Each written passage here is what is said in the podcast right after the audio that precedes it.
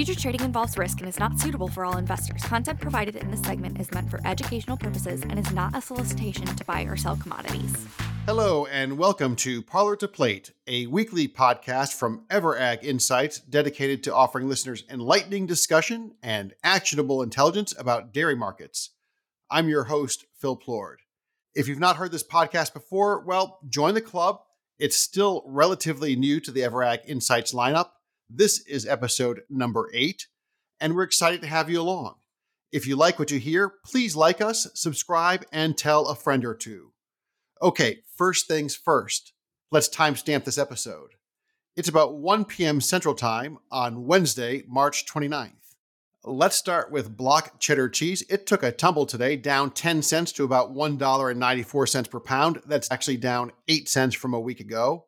Barrel cheddar at 191, down 4 cents today, down 3 cents on the week. Butter, $2.40 per pound, up 2 cents versus this time a week ago. Non-fat dry milk, $1.15, unchanged essentially versus last week. And turning to the grain markets, we have corn at 651 a bushel, up 18 cents or 3% compared to a week ago.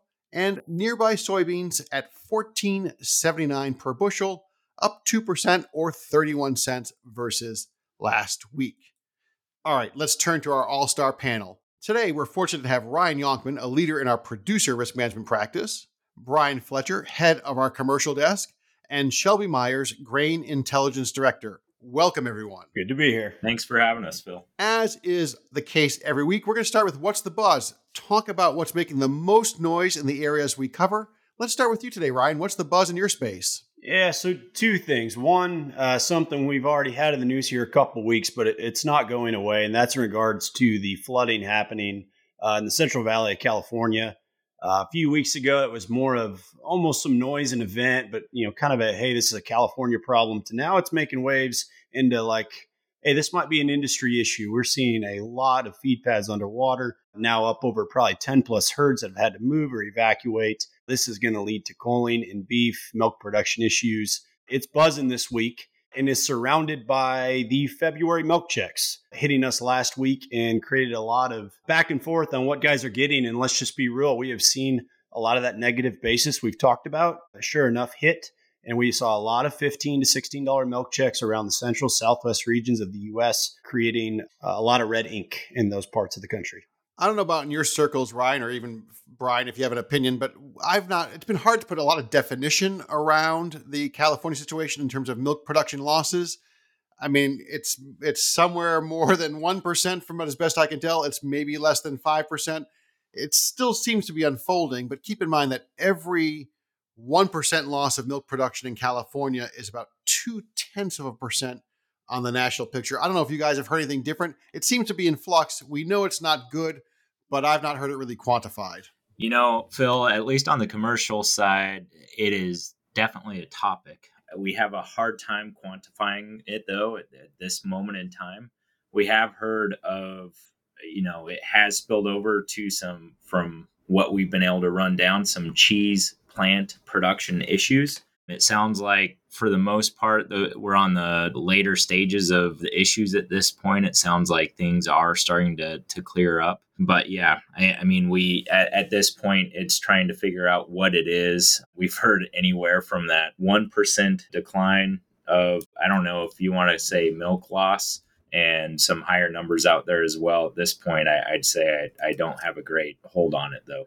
And there's still a lot of snow up in those mountains, Ryan, right? This is not going to necessarily going to go away in a week or two. The rivers are susceptible to running hard for quite some time. Yeah, the dairies we're talking to out there are saying exactly that. If they walk into a warm spring, there's a lot more coming behind this. And so it's just uh, this is something we're going to be talking about for a while. And as you mentioned, it's in a place where that amount of milk could matter.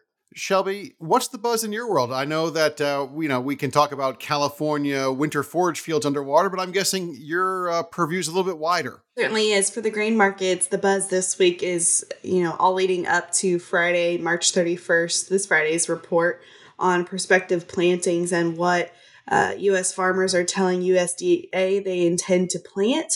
Expectations right now are running at if we look at the February agricultural outlook, 91 million acres of corn and 87.5 million acres of soybeans. I think what's really interesting is that we're in this period of almost a tug of war between new crop and old crop in the grain markets that we've got the expectations of what new crop could look like uh, battling contract highs and lows of what's going on with old crop and particularly on our export side Brian, turning back to dairy a little bit, what's the uh, buzz in the commercial desk these days? Well, the buzz on the commercial desk, Phil, I know you kind of recap the week over week price changes, but if you pull back a little bit, looking back at the last two to three weeks, the US cheese market has gone uh, basically straight up.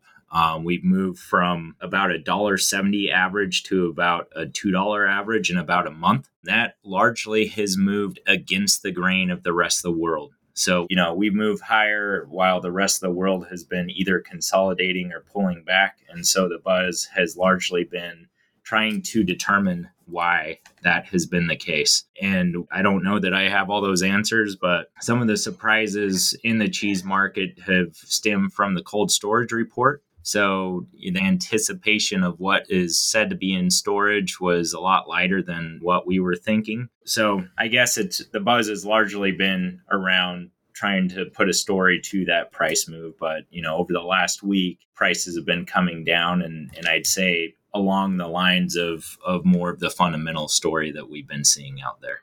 Yeah, I think that, you know, I've heard, I'm pretty sure you've heard, demand is good. I'm not sure that it's 40 cents per pound rally good, but, um, you know, we do have a habit of getting carried away in our marketplace. And I think that takes us right to the center of the plate because all of a sudden we saw, you know, milk futures prices elevated, a pretty big rally that kind of jumped out from behind the bushes and really created some opportunities on the producer side, some challenges maybe on, or, or some big questions on the commercial side, and it's all interacting with a dynamic grain price environment.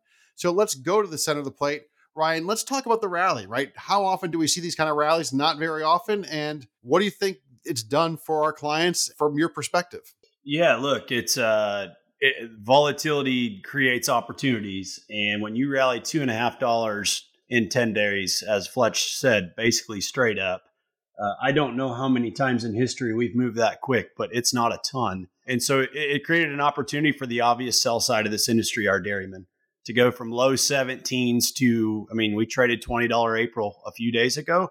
Uh, was an opportunity. So we we've been buzzing. We've been busy for our dairies trying to capitalize on a rally here that we've all struggled to see having a lot of staying power around the store. You guys have discussed. We've done this in the face of a global market that's flatlined or gone lower. So we've been busy trying to proactively roll hedges up in these front months or initiate new hedges for anyone who was caught, you know, kind of watching this thing and just kind of missing the boat. Kind of threw a lifeline out there, if you will, for our dairies here last minute going into the beginning of Q2. So we're viewing it as an opportunity. And so we've been busy. And uh, Shelby, I, I didn't mention soybean meal in the rundown earlier, but it's down about $30 a ton you know, we were over the past month, we were trading $500 ish now 460 ish. What's going on in that market? Yeah, for soybean meal in particular, you know, the newer crop is certain in and our further contracts into those December contracts are really keeping an eye on what that prospective plantings report is going to have.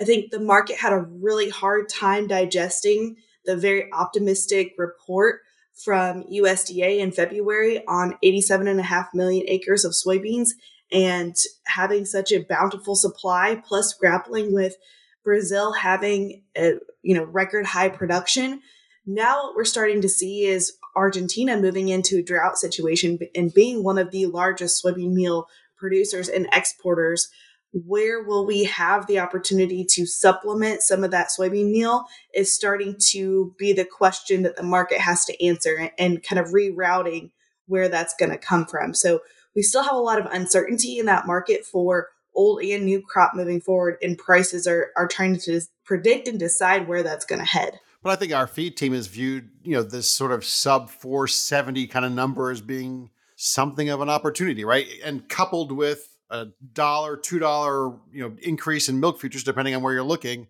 uh, we did see a little bit of margin expansion on the table for dairy farmers. What about corn? That market went lower; it's bounced back. What's been the story there over the past week, and, and what do you think is going to happen over the next couple weeks? Corn's been a fun one to follow over the last certainly week and a half.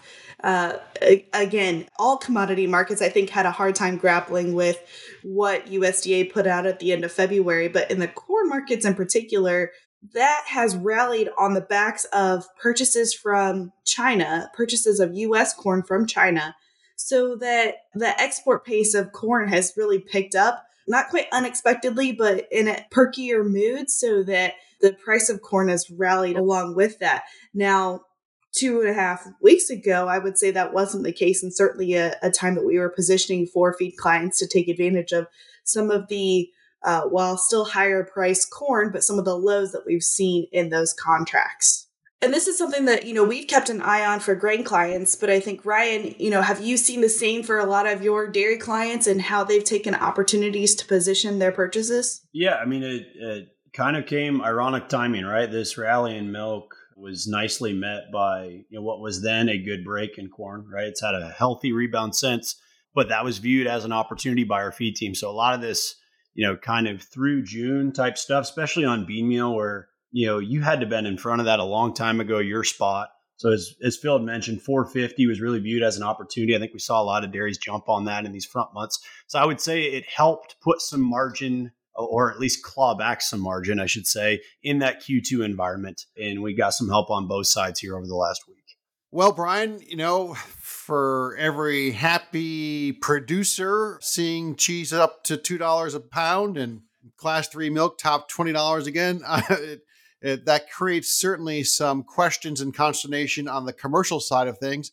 What's been the reaction from commercials to all this, and, and how's that played in your world? yeah so that that rally in the commercial side, I, you know, I think the best way to look at that is uh, the commercial side has had to be very very nimble. Um, if I go to the global cheese chart that, that the Insights team put together, Phil, you know, the US price relative to the rest of the world has completely flip flopped. So we went from being a discount to a premium to the rest of the world that does not exactly do anything. You know, it, it changes the game when it comes down to w- what to do. so, from the export side of things, we've actually been navigating the case of some lost export contracts over the last few weeks how to manage that and what to do and also how how to deal with a market structure when the spot price is higher than the forward curve. So that is a completely different dynamic than what we were dealing with a month ago, where you know the incentive in the at, at least in the cheese market was to store cheese, store cheese because the forward price was yielding a higher price after carrying costs than than what we're doing today. Now, if we're looking at a 192 block barrel average and cheese futures at a lower price, we're dealing with, you know, how to unwind inventory into a lower forward curve. So if we were to look back at kind of the the main focus is it changed really really quick and how do you how do you change your plan to when the market changes and we're kind of forced to shrug our shoulders a lot, right? I mean, this, you know, eh, demand seems good, you know, shrug shoulders. And we always talk about how this is a four to 30 day old cheese market. And so you can get really short on near term supply, even if medium term supply is better. But I don't know, talk, I mean, the markets work, right? A week ago, we were hearing, oh, yeah, there's some aged cheese around if you want some. And then this week, we start to hear, oh, by the way, there's some fresh cheddar available all of a sudden. And today, you know, the market falls apart. So the market does work.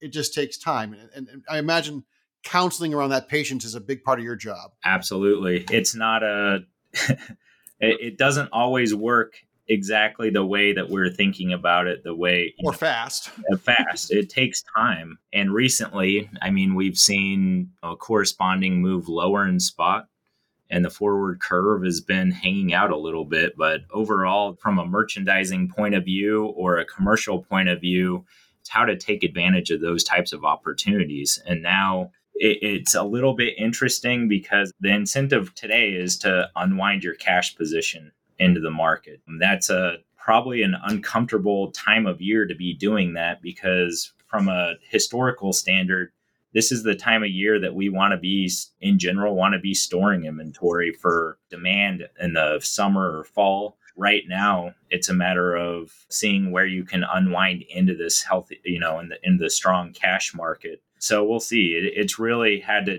we've had to change plans and and take advantage of what the market's presented and and uh, we'll see how it plays out here over the next couple weeks. I think across the spectrum, whether we're talking you know commercials, producers, the feed side of things, it's another another week or two that says you can't fall asleep on these markets for even a minute, right? No, not at all. All right. To wrap it up today, let's ask our panelists what they're doing to help clients. Shelby, what have you been doing to help clients the past couple weeks in terms of the conversations you're having with our feed team, our grower team? What, what's been the talk there? Well, the talk has certainly been what to anticipate now that we have uh, a little bit of an outlook on 2023 and how to position just right ahead of planting. You know, we did a, a cool webinar last week for clients to take advantage of and uh, happy to get that to whomever may need it. Feel free to contact our team. But that really put us in a good position ahead of planting to know what the important takes are for the grain markets. And then also preparing some information to go out about what is going to be in this report Friday and how to get ready for the planting season since that'll really take off probably in the next three weeks or so. Ryan, I know that you know we were able to jump on some of that April action. What else have you been doing to help clients these past couple weeks? Yeah, uh, I mean these last couple weeks was a nice, healthy reminder that hedging isn't as always simple as DRP. Q2 DRP closed a few weeks ago. This rally happened. We had to go to the good old fashioned exchange to get things done. We were willing to be more aggressive into a rally like this in regards to just selling milk outright. So, very busy up front, a little aggressive in April, selling calls May, June, a little further out. Dairies are starting to be able to pick apart some call strikes up above the market that greet profitability and can finance some options bought while being careful in the back half yet. That's still an area we're just picking around the edges not an easy equation there to go solve for us just yet. Brian, you've got the last word on this. What have you been doing to help clients? You know, it's completely flip flop, Phil. So a month ago, largely focused on how to optimize carrying inventory or storing product. Now, at least in the cheese world, it's largely been where can you unwind into the strength? All right, Brian, that's about it for today's show. Thanks to our panelists, Ryan, Brian, and Shelby. Thanks, as always, to Paige Driscoll, our master media person, for making us all sound good. And thanks to you, our listeners. Once again, if you like the show, hit the subscribe button on your favorite podcast app. If you would like to learn more about how we help people manage risk, contact us at insights at ever.ag.